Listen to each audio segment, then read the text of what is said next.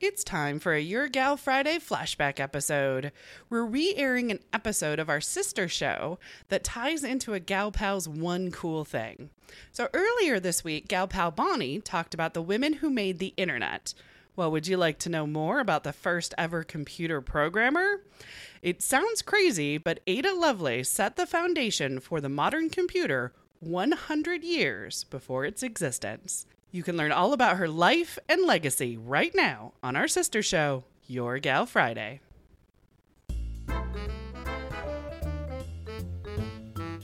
Welcome to Your Gal Friday, a podcast about female leaders, innovators, and rule breakers. Each week, your hosts, Kate and Phoebe, will shine a spotlight on an amazing gal and talk about what we can all learn from her. Brought to you by Gal's Guide to the Galaxy. Welcome to Your Gal Friday. I'm Kate Chaplin. And I'm Phoebe Freer.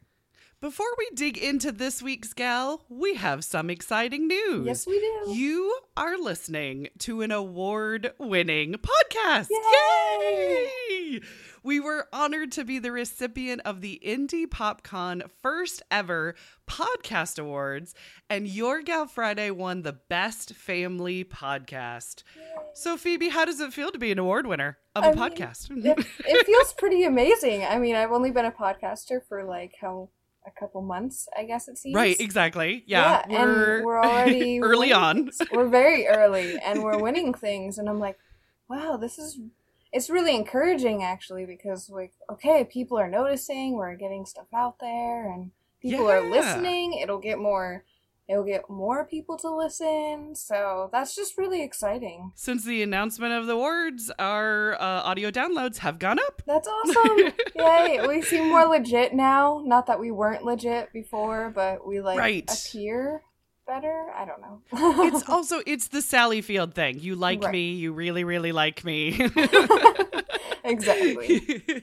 we feel like, "Oh, okay, we've touched a chord, we relate," you know? It's Right. like, "Oh, that's so sweet." Exactly. But then is it bad that in the back of my head I'm like, "Family podcast, were we the only ones that were in the category?" Like Oh, I'm right. I'm always like oh, a little bit weary, but, you know what? what we, we won. But we won. We won a thing, and we got like recognition for a thing. So that's cool.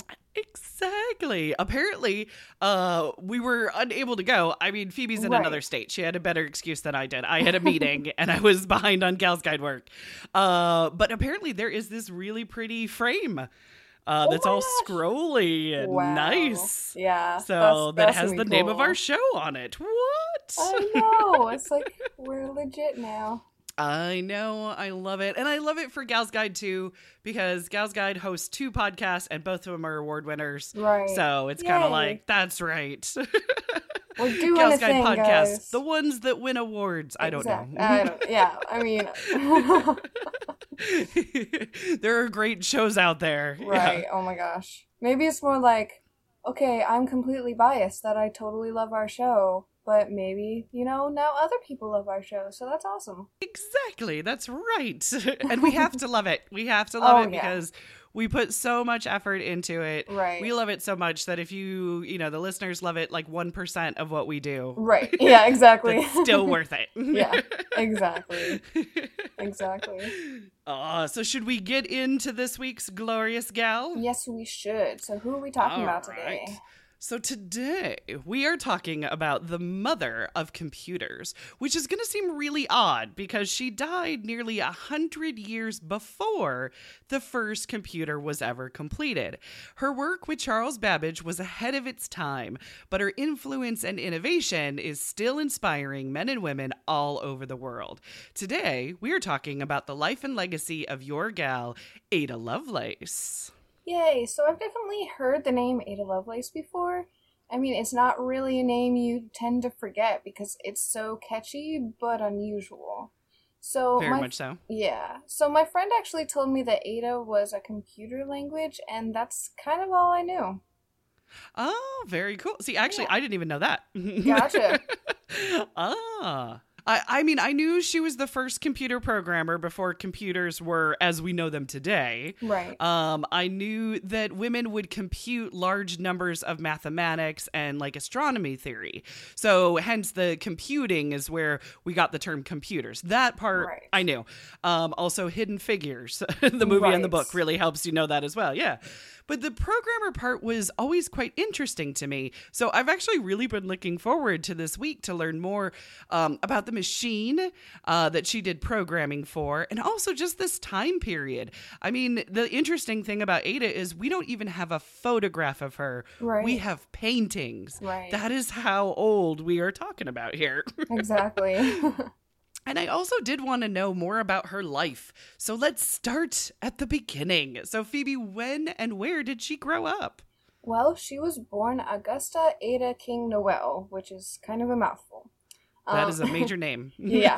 So she was born in London on December 10th in 1815. She was the mother of computers and born in 1815. This is crazy. Yeah.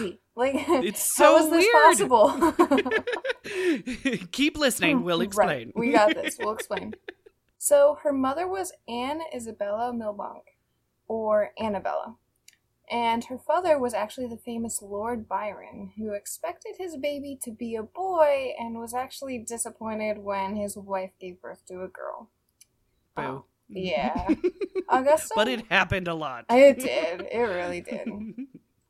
So Augusta was named after Byron's half sister, Augusta Leigh, and was nicknamed Ada, which is way easier to say, might I add. So Very much so. yeah. And the nickname was given to her by Lord Byron himself, and even though he barely had anything to do with Ada's life. So, Ada Lovelace was the only legitimate child of the poet Lord Byron. All of Byron's other children were born out of wedlock to other women. But Byron separated from his wife just a month after Ada was born, and he left England forever four months later. It is thought that he only married to alleviate a possible scandal that Lord Byron had with his half sister. Don't know how true that was, but I mean, Right. he's It was of definitely a, scandal. a, right, Mhm. and he was a pretty sketchy dude. So yeah, People people love to talk about the Lord Byron. Didn't matter if it was true. exactly. they loved it. Yeah. So after the disappointment of having a girl, he had no other reason to stay in the marriage.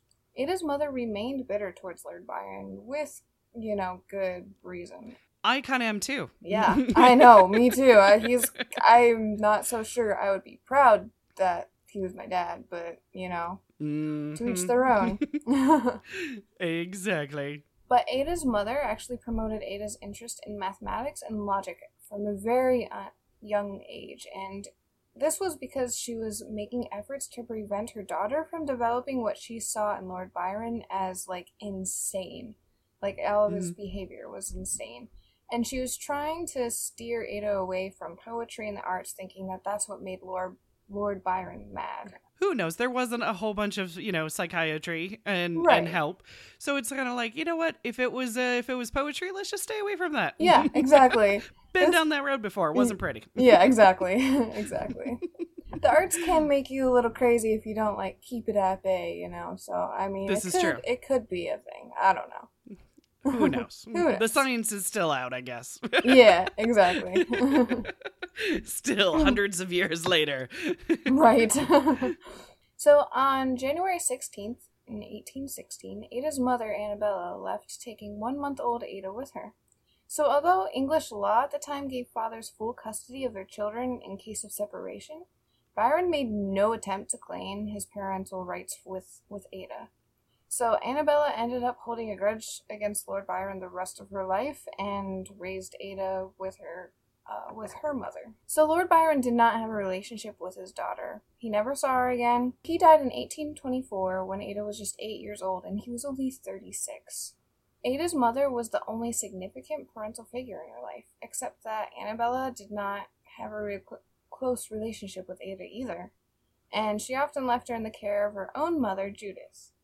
However, because of the attitudes at the time, Annabella had to present herself as a loving mother to the rest of the society. So she would like write letters, and they would be fake letters, but she'd like have this fake, you know, caring towards her. And of course, getting her business Right. anytime she felt she needed to. Yes. Right.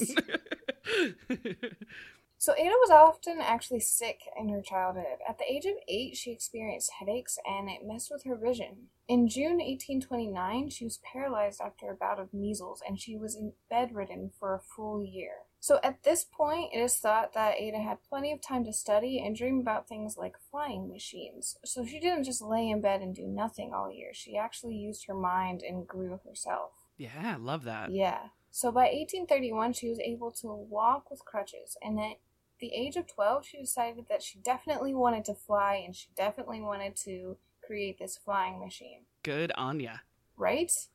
So Ada went about the project methodically, thoughtfully, and with imagination. Her first step in 1828 was to construct wings. She investigated different materials and sizes, and she considered different materials like paper and oilsilk and wires and feathers and she even like studied birds and everything. That's what you got to do. Yeah. Right, exactly. So she examined the anatomy of birds and she was determined to find the right proportion between wings and the body. After all this studying, she decided to write a book called Flyology.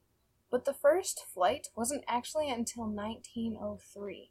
This was just the first time Ada was well ahead of her time, but not the last. She thought of flying machines almost a hundred years before they even existed, which is crazy. Yeah. She's way ahead of her time. right. over and over again in different over applications. Yeah. Her school tutor, Mary Somerville, introduced her later in her life to a mathematician named Charles Babbage in 1883. So, a little bit on Charles Babbage's history as it kind of relates to Ada.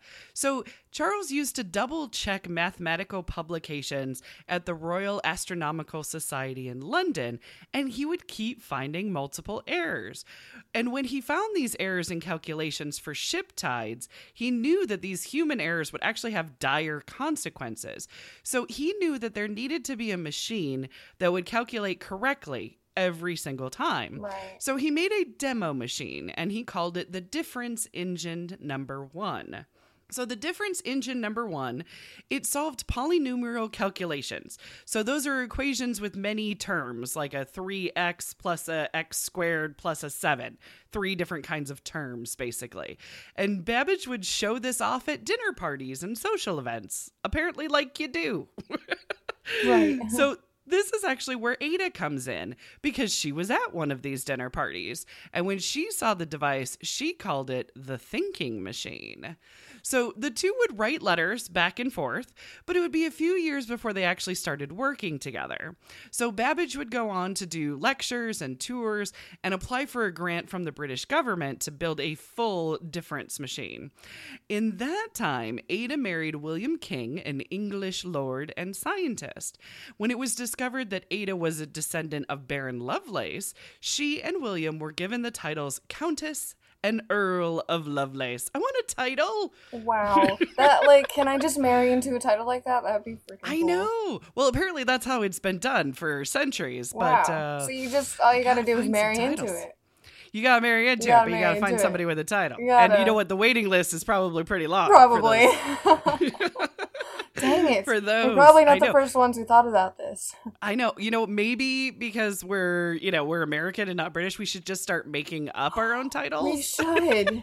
oh my goodness. What if we, We just will- like okay, we get it we buy just a normal house and we just call it our castle and then we like, you know, make we create a coat of arms. Right, exactly. and titles. Right? Exactly. Yeah. We can do this. And like, you know, color happen. scheme, you know. Done. Done. We got this. Beautiful.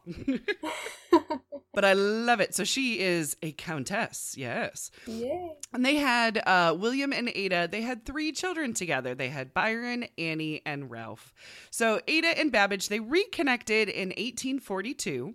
Uh, an Italian mathematician wrote down notes from Babbage's lectures about his new machine, the analytical engine, and Ada was brought in to translate. So that's how we got the two of them together. Wow. So Babbage had grown frustrated with the precise machine parts that were needed to finish the full scale of his first engine, the difference engine. The the faults with the first machine also could be fixed and allow for more calculations with this new machine, the analytical machine. So kind of think of it this way with these two different machines that he and and Ada to a fault were also working on as well. The difference engine was for numbers. It was a giant calculator Totally. basically. Yep. The analytical machine was general purpose. It was a general purpose computing machine, and it was the future of the modern day computer. So, not only did Ada translate the notes on the analytic engine, but she also added notes that were three times longer than the original document that she worked on. Right. And she worked on that paper for a year. Oh she fully embraced and, you know, embedded She herself. She knew what she was talking about. Absolutely. it was more than just transcription. Right. It's like, no, this means this, so explain this, and then explain that. But you can't just say that term. You got to explain it like this, and then you got to do. right, exactly. I, I can only like that. That's probably what she did. It was like, oh wow, oh okay, we're we Right. got this, okay. And- and adding this and it can be this process can be used this way yeah. and this can be the result. It's amazing. I mean she she included all that but also she included how the analytical engine was different than the first Right. machine um, because she was also trying to convince funding. Right, right, right, that was the other thing it's like well what about this other thing that we liked well no no this one's better right. Yeah, this funding seems to be a reoccurring theme in life. I seems. She was also discussing in her notes the method for calculating a sequence using Bernoulli numbers with the new engine. Right. So you might be asking yourself, what in the world are Bernoulli numbers? Right. Unless, you know, you're like, oh dear gosh, is this math? Oh, probably both. That's kind of my reaction. It is. Are we using algebra? Exactly. Oh, you know that question? Am I really going to use algebra later in life? Yeah, to learn other people, learn about other people. Yes, yes, you are. yes, absolutely. It always comes back in one form or another. Uh, well, Bernoulli numbers, uh, they're actually a sequence of rational numbers that occur very frequently in number theory. Um, they, it's one of those things you actually probably hear of them a lot. Sometimes you glaze over. Oh no, it's Bernoulli Right. numbers. I don't know what you're talking about. Uh, but what they are, in a very easy way of thinking of it, is they are numbers one through twenty that have an equivalent fraction and equivalent decimal. So basically, the number one has a fraction of negative one half, and it has a decimal of plus or minus 0.5 to the eighth power. So eh, Bernoulli comes up a lot in math because there was eight Bernoullis. Eight mathematicians over three generations Wow. with the same last name, and they all, to a certain extent, created very interesting number theory and number calculations. So when I was searching Bernoulli numbers, I was coming up with a lot of different Bernoullis. Oh yeah, I'm sure. if I was better at math, I would totally get lost in this research. But I'm like, math is not my strong suit, so I understand to my level, you know. Right, exactly. Yes, I can grasp it on a basic level, and usually it's relating to something else that I know on a practical level. right, exactly. that is where I get it. Uh, but when you look at Ada's algorithm using the Bernoulli numbers, what you see is the letter B. And those variables are not as far as I got in school. I got to X and Y. Right. I never got to B. Uh, but plugging them into the engine where the B variable means both the fraction or the decimal, a lot of times they use the decimal with the machine, it gave proper calculations. So she included this algorithm for the engine to compute the numbers and therefore created the very first computer program. That's so Dun, dun, dun. crazy. Right. Before there was really a computer, it was more of a machine.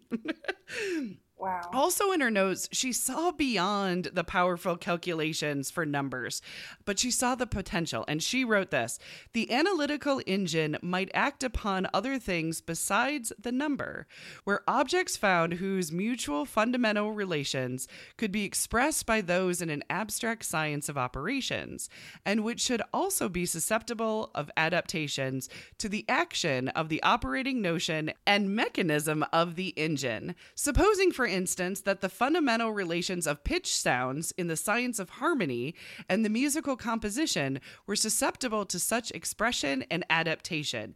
The engine might compose elaborate and scientific pieces of music of any degree, complexity, or extent. Wow. So basically, modern computers and dubstep. nice. That's fantastic. that is what Ada saw as the future. Yeah. And those are two amazing things. Right? I love how music ties into calculating much numbers. Everything. I know, right? Music is such a constant in our life and our inspiration and in the way that we think, Right. too. The way that we problem solve almost. Yeah. And ugh, I adore it. So let's get a little dangerous. Yeah. Let's break down what the analytical machine was. Right. And then we'll also ask the very hard question Was this thing ever fully built? Right. exactly. Okay, so the design for the machine was broken down into four components, which I will explain what those components were in relation to the modern computer, just so that we can kind of wrap our heads around this. yes, perfect. So the first component was called the mill, or today we'd call it the central processing unit, or the brains, or the CPU, whatever you want to call it. So the second component was what they called the store, or the memory or the storage, is how I kind of put those pieces together. Yeah, me too. Yeah. Mhm. So the third was what they called the reader or the input, except for they didn't have a mouse or keyboard, so they used punch card technology. Yeah. And then the fourth component was what they called the printer, was literally a built-in printer or a paper display like we have, just it wasn't like an inkjet Mhm. printer. It was, you know, it was more mechanical exactly. version of our printers. So Yeah. And it's the only term that stays the same. Like printer, yep, Yeah. we know that Yep, one. we got it. This but this printer is also built in. If you think about it, we don't have built-in printers to our, you know, home computers Right. and to our laptops. we have external. this is built in. Yeah, this is like yeah. Yeah. This is like your computer and printer all in one thing. Right. which is really cool. So this project was actually far more complex than anything built before it. And remember, this was all mechanical equipment. It was all before digital. So it was actually steam powered, not electrical or digital. Steam power. Yeah, steampunk. no, I'm just kidding. yes, I know. I saw steam power and I'm like, oh, this is a steampunk episode. this is. we should have been wearing our Living gear in the hats. Victorian past. Oh, oh This my is gosh! And our this goggles. whole episode is totally steampunk. I just realized. Steampunked episode done. That's awesome. Done. We'll Especially because it. it's all like gears and knobs It and steam power, and it is the Victorian age. And yes. Yeah, and it's about machines and it's about the future. Oh my gosh, it's totally steampunk. Ada Lovelace know, was right? steampunk. We have a new discovery. Yes, before there was steampunk. There's another thing she was before the before. right, she was ahead of her time in the whole steampunk phase too. She was the Right. real life steampunk person we should all be striving towards. Exactly, right? Yeah. wow. So so after we got, you know, excited about the whole steampunk thing, we'll kind of get back on track here. Yes, So yeah, let's sorry, let's sorry. Oh, it's cool. It's cool. So let's talk about the store or the memory. That was supposed uh storage was supposed to be large enough to hold 1050 digit numbers. To put it into perspective, because this these numbers mean nothing to me who doesn't know anything about right. digital stuff. la But- la la, lots of numbers. Right, exactly. But to put it into a little perspective, this was larger storage capacity of any computer built before 1960. So Wow. that is very, very ambitious. And get yes. this, the machine was supposed to be steam driven, like we just said, and ru- and Mhm. actually like ran by an attendant, not just like here you go, you leave it alone. It was actually you know Right. somebody was Somebody's pulling- cranking it, yeah, basically. exactly. Yeah. Yeah. Wow. So for output, the machine had the printer, and it was like a curve plotter and a bell. It was this cool little thing that I kind of wish I could see because that would be really cool. yeah. So the machine would also be able to punch numbers into cards and then be able to read it later. So that's kind of like your your um almost like a memory card it seems. Right. Oh yeah, yeah, absolutely. So the mill or the CPU will be able to perform all four arithmetic operations plus comparisons and optionally square roots, which is like crazy. So this is like what they wanted it for before with calculate making sure all the calculations were absolutely correct. Right. So the data or the numbers were to be entered on punch cards, and then using these card reading technology of the Jacquard loom. So that's a Mhm. totally different thing, but um, they implemented it with this. Yeah, they saw for the I I read up a tiny bit on it to Mhm. do the really complex looms by machine. Right. Uh, the guy Jacquard, who owned a loom factory, created a punch card system where it's like this hole means red, this hole means blue, Right, yeah. and so they kind of used what he kind of started, Right. to to have it equal numbers, though. Right. That's crazy. That yeah. is. So these cards would actually make it a programmable device and would be far more flexible than any machine in existence then. Yeah. Another cool thing that it was able to be programmed with is its ability to execute instructions in other than in sequential order. So it was to have a kind of decision making ability in its conditional control transfer, also known as the conditional branching, where it would be Mhm. able to jump to a different instruction depending on the value of some data. So I know the first time I heard this, you know, description, it kind of went over my head. But I actually talked to my friend, and he basically all expl- like explained everything to me. So let me tell you this again, but in English. There you go. Sounds good. all right. There's actually a computer language now called BASIC, which is actually an acronym that stands for Beginner's All-Purpose Symbolic Instruction Code.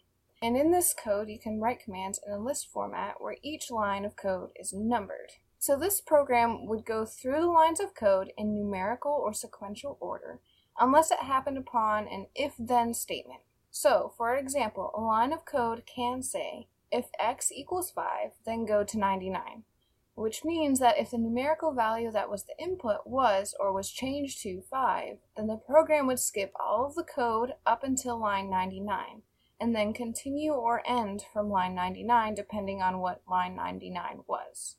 So line 99 could equal the end of the code, or it could continue on to another if then statement, and so on. So does that Oh. kind of make more sense? Yeah, no, absolutely. I like that. That's very cool. Yeah. You know, I also kind of think of it this way too, with Mhm. the uh the conditioning where it can work on something else and not in in order. Right. Let's say you have a to-do list. Right. You don't always do the first thing on the list. You Right. do the most solvable thing. You know, like let's say you've got a list of 5 things, which one can I get done the fastest? You usually do that one first. this is telling the computer you know, you can do this equation or this part or this transfer Mhm. this number to this number. Do that part first. Right. or it's like do number one on the list, but if Yeah. you do number one on the list and you complete it in this way, like if you get all the laundry done in one Right. load, then you can skip the next two loads of laundry and go on to doing the dishes. Yes, you know, something like that. Yeah. Yeah. Oh, it's fascinating. It- yeah. It, actually feels like applying real life to code. Yeah, exactly. It's so interesting. So this basic computer language um, actually works in the same way that this analytical machine works. But this is a digital language and it was not built until 1964. Whereas the analytical analytical machine was thought of in 1837, well over a century beforehand. Which It's is incredible. Oh my gosh, it's crazy. Like they Mhm, were yeah. so far ahead. They were literally like a sci-fi movie. You could make a right. They were seeing the future. Yeah, you could make a documentary about these people and it be sci-fi Yes. and it be 100% accurate. Like it's crazy. It's amazing. Yeah. so it is said that the uh, analytical engine was a real computer as the definition is understood today. So even when my friend was describing to me about the analytical engine, he ba- he told me so basically it was a computer. Like that was Right. his exact words. I'm like, "Okay, Totally. but what does that mean?" So, but actually building this ambitious design was thought to be impossible given the current technology, and it was apparent to the British government that Babbage was actually more interested in innovation than constructing the tables, so the machine never actually got built. I can just imagine Babbage wanting Ada to do all the stuff that he didn't want to do, kind of. Right. You know, like exactly. like- to a certain extent. yeah, like yeah, I don't want to. Well, especially find funding for it. yeah, exactly.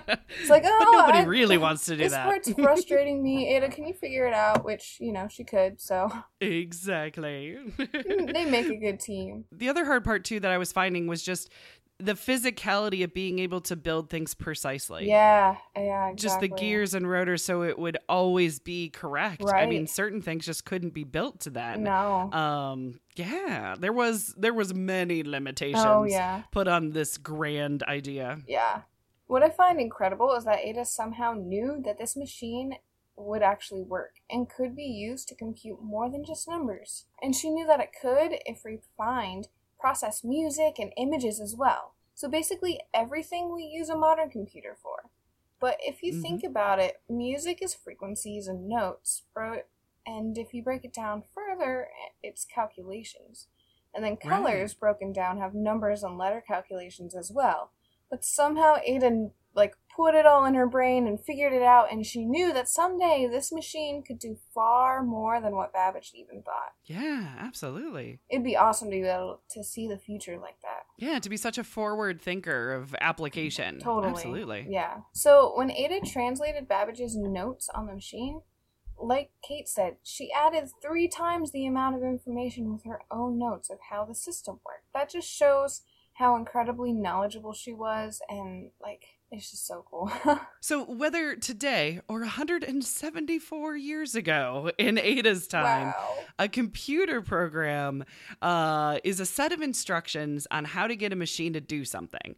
So, we're going to talk a little bit about, you know, what is a computer code Right. in relation to what Ada was doing, and then also to today a little bit Right. as a basic level, Yeah. basically.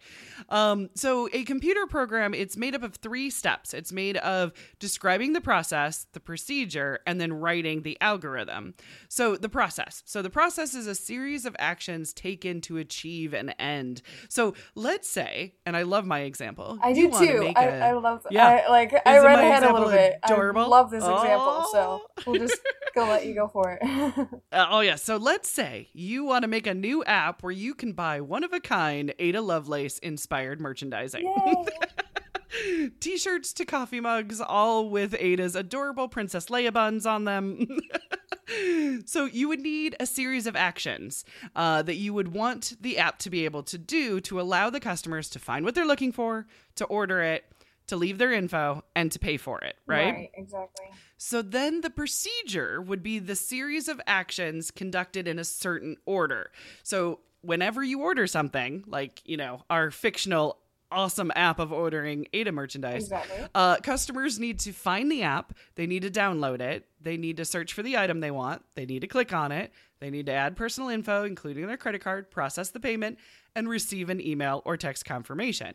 So, an algorithm then is the set of steps to solve a problem. So, the problem in our cheesy example Right. is that we all need adorable Ada Lovelace merchandise. Right. exactly. That's a serious problem. Yeah. Uh, so the app is designed to utilize not only the process and the procedure steps needed to solve that problem, but it also needs to take into account errors. Uh, things like credit card declines or customers changing their mind on their order, or even customers having a question. So giving it this kind of questions uh, to answer, but also in the source code. Right. So that's a simple one, and I say simple because I don't know how to write the code for it. right. Yeah, neither do I.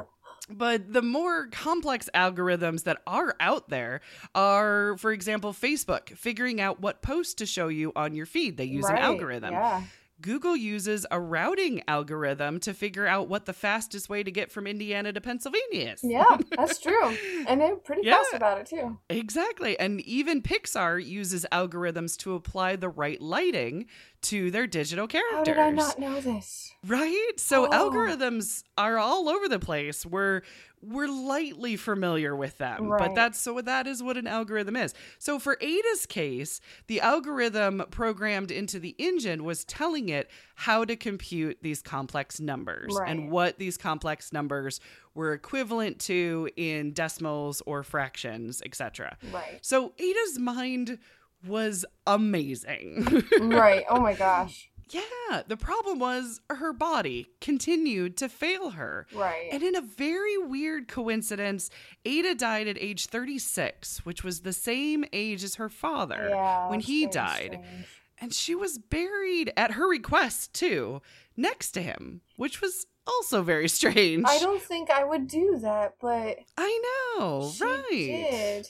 I, it makes her way more com- more curious about her, honestly. And it f- makes him more important to her Right. and to her life Right. in some mysterious kind of way. Right. Um, but she is she is buried next to Lord Byron at St. Mary Magdalene in Nottinghamshire.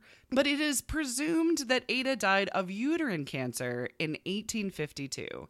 Now, that is usually the end of our tale when we talk about a gal. However, Ada's work continues to live on, which is just amazing because the machine, as Phoebe said, it was never fully built. Right. but yet, computers actually took shape very gradually after her death, and specific use analog computers were invented, and one of them was like a tide predicting machine in 1872. The first electromechanical programmer computer was in 1941. Say that ten times fast. Yeah, I know, right? I can't. and there's difference between like electromechanical ones and there's difference in digital ones and Oh, fully wow. electric. Yeah, they're Oh, boy. all they're all quite nerdy awesome with the different definitions Right. and the, the the different like categories. Like this is the first of this one. right. Um, but the 1941 computer, that one actually utilized binary because Ada and Babbage they were using um, the decimal system Gotcha. as their Okay. main programming. So that was a big leap forward. Again, we're talking about 1941 though. Right. Um, so it would also be the use of vacuum tubes and digital circuits would get us a little closer to the personal computers that we now know. Um, in 1944, Tommy Flowers built Colossus, the first ever electric digital program computer, but it was not Turing complete, which meant it was Alan Turing did a paper about how computers are supposed to be. And what that meant is that it was on a fixed program and not a stored program. So the first one that was Turing complete was ENIAC, and it was completed in 1946 at the University of Pennsylvania. It took up 1,800 square feet. oh. And it weighed 30 tons. That's a that's a that's a uh, It's a behemoth. That's yeah, that's a big step away from my ten pound laptop. I mean, A little bit. A little bit. That's that's the that's the um, the where it started was the 30 ton version Oh, and now we're on to our little featherweight laptops which is amazing. right? So I mean roughly 100 years after Ada and Babbage's collaboration did the world finally get to see the power of possibilities of the engine. And to think we have smartphones and apps that can create music and do complicated math in the palm of our hands. It's so it's cool. fascinating. Yeah, I wonder what they'd think. I know, me too. And then I was actually doing some, you know, video editing, and somebody taught me how different colors you can mask algorithms on top of colors to put over Yes. video, and it's basically like you can make your own filters or you know different things. Like basically You're a doing Snapchat a computer filter. program. Yeah, and you're it's just math. Like that's all your Snapchat filter is, which is crazy, you know. Yes. I But, uh, love I've- that. yeah. I think it's so cool that Ada Lovelace and actually Hedy Lamarr intersect at some point. Like they never right, with science and music. but there's yeah. science and music like all of a sudden they collide, which is really cool. And we did not plan it this way, but it's really cool that their technologies are like overlapping and they both were very forward thinkers. Absolutely. Yeah. It's we'll see how much the through line continues, but I I do love I love my music with my science. I'm just Oh saying. yeah. Oh yeah. So there's actually an Ada Lovelace Day, which is super Yes. cool. So Ada Lovelace Day is an international celebration day of the achievements of women in science, technology, engineering, and maths, or STEM. yes. It aims to increase the profile of women in STEM, and in doing so, it creates new role models who are encourage more girls into STEM, and then encourage more careers and support women in, that are already working in STEM, which is so Very cool. important. Yes, Yeah. absolutely. Oh my goodness. It's still one of those things. If you can see it, you can be it. So, Oh yeah. if you are totally. somewhat interested in science and you see somebody who looks like you or comes from your background or overcame something, Right. um, then you're like, I can do that too. Then, Absolutely, it's so important. So, Ada Lovelace Day was founded in 2009 and it is now held every year on the second Tuesday of October. Which it's not Ada Lovelace's birthday, it's not her death day, it's just a random day, but you know, that's alright. exactly. But it's the same every year. So It is. celebrate. Yep. Yay, celebrate! And it features Ada Lovelace Day Live, which is an event in London. And this is where women in STEM give short talks about their work and other women who have inspired them and all that kind of stuff. So, actually, next year's event will be held Tuesday, October 10th in 2017, of course. In 2015, Ada Lovelace Day actually was the biggest and had over 150 independently organized Ada Lovelace Day events in 82 cities and 25 countries, which is amazing. That's very cool. Yeah. So, what legacy do you think that she wanted to leave behind? I think this is a very interesting question for Ada. Yeah. And- it's weird because I I have this weird feeling that Mhm. she wanted her legacy to be that her father would have been proud of her. Aw. um, I mean, I might be using too much of the stereotype of, you know, a daddy's girl who never got a chance to be a daddy's girl. right. Or, I mean, I could even go with wanting to be as famous as her father, right? right. yeah. But with his death at her formative years and also dying as the at the same age, basically, Yeah. and then requesting to be buried next to him.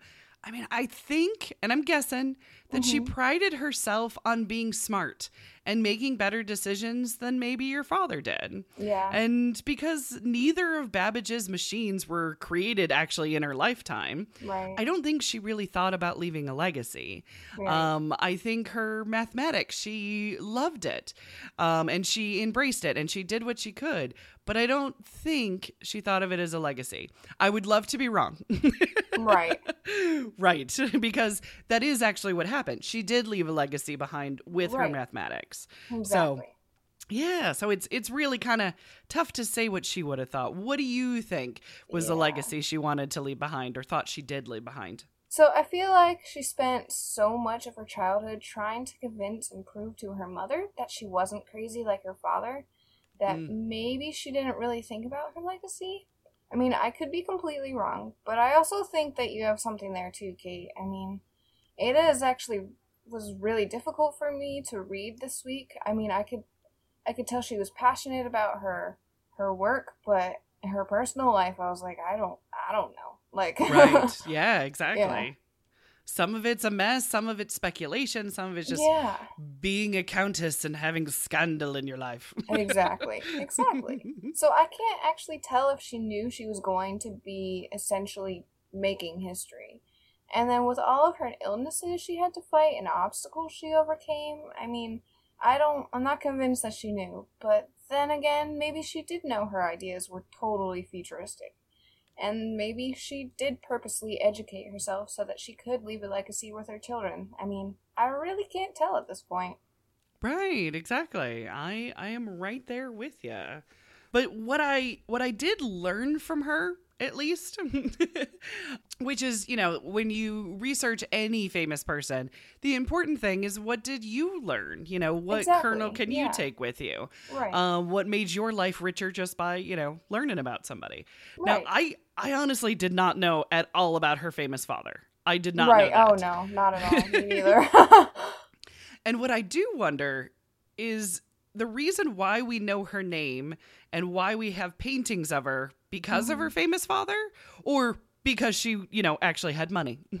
right. Because I do also wonder what if she was lower social standing? Um, I fear she would be completely lost to history and we would have never known about her. Um, I also think uh, major props to Charles Babbage, who, from everything that I read, never downplayed her participation. Yeah. Um, so that the world would always be ready to celebrate Ada whenever they discovered her, basically. Right. Which is Um, so awesome. It doesn't happen yeah. very often like that. It really doesn't. It doesn't seem like he played it off like this was all me. right, yeah. Because I think he even called her at one point the Enchantress of Numbers. Yes. Yep. Yeah, his I thought that was- Yeah. Beautiful. Yeah. Um, but he wanted us to a certain extent, I believe, celebrate Ada beyond the numbers. Um, Right. and that, you know, I also learned that maybe she would have really loved dubstep. That's That's what I amazing. think. Maybe. Um, I mean, she Probably. actually also reminds me of Alice Guy Blaché from our very Yeah. first episode, um, because both of them saw beyond the current applications of their industry and they thought bigger and they thought uh, how diverse it could truly be. So I really see a lot of similarities in forward thinking of those two ladies. That's so awesome. I really love that. She actually reminds me a bit of Alice too. I I learned from Ada that being futuristic about your dreams and ideas is not necessarily a bad thing, even if you don't live to see that come to fruition. I also admire the fact that she was sick and bedridden, yet she still strengthened her mind and she was still passionate about science and about family and all of that stuff. So I just think that she was really cool. Yeah. Oh, absolutely. I adore it. Do you have any final thoughts on Ada before we wrap it up? I just find it interesting how she relates to other women we've already covered, and we didn't even realize that that was gonna like parallel each other. Yeah. So that's That's really very true. We saw a little bit of Hedy, we saw a little bit of Alice in there, and yeah, some common through lines. totally. when science and art mix. yes. Sorry, Ada's mom. exactly. There's nothing wrong with artists. totally. At least we But keep we all- telling ourselves that. we all get a little mad sometimes. yeah. Absolutely. Well, that wraps it up for us. Thank you for listening to this now award winning show, Your Gal Friday. You can find out more about Ada Lovelace and the upcoming gals that we're going to be covering at galsguide.org. If you like the show and find value in the gals that we cover, please tell your friends, subscribe. So, subscriptions not only help you not miss an episode, but it also actually gets us higher in the search ratings. So, please tell them it's an award winning show. And if you go on Patreon, we actually have blooper reels now, which I find really funny and awesome. So I I don't know if you guys like blooper reels, you should totally check that out because Absolutely. yeah. We we sometimes a say the wrong words and We it do. totally makes a new sentence. right. That and then we catch ourselves before we wreck ourselves. exactly. Exactly. So It's if you like bloopers, you should totally check that out because that's fun. Well, we will leave you with this quote from Ada That brain of mine is something more than merely mortal, as time will show. For more information about this week's gal or to check out our previous episodes, visit galsguide.org. To support the show, visit the Gals Guide Patreon page. We've got great perks like behind the scenes, early access, and private live streams. Thank you so much for subscribing to Your Gal Friday.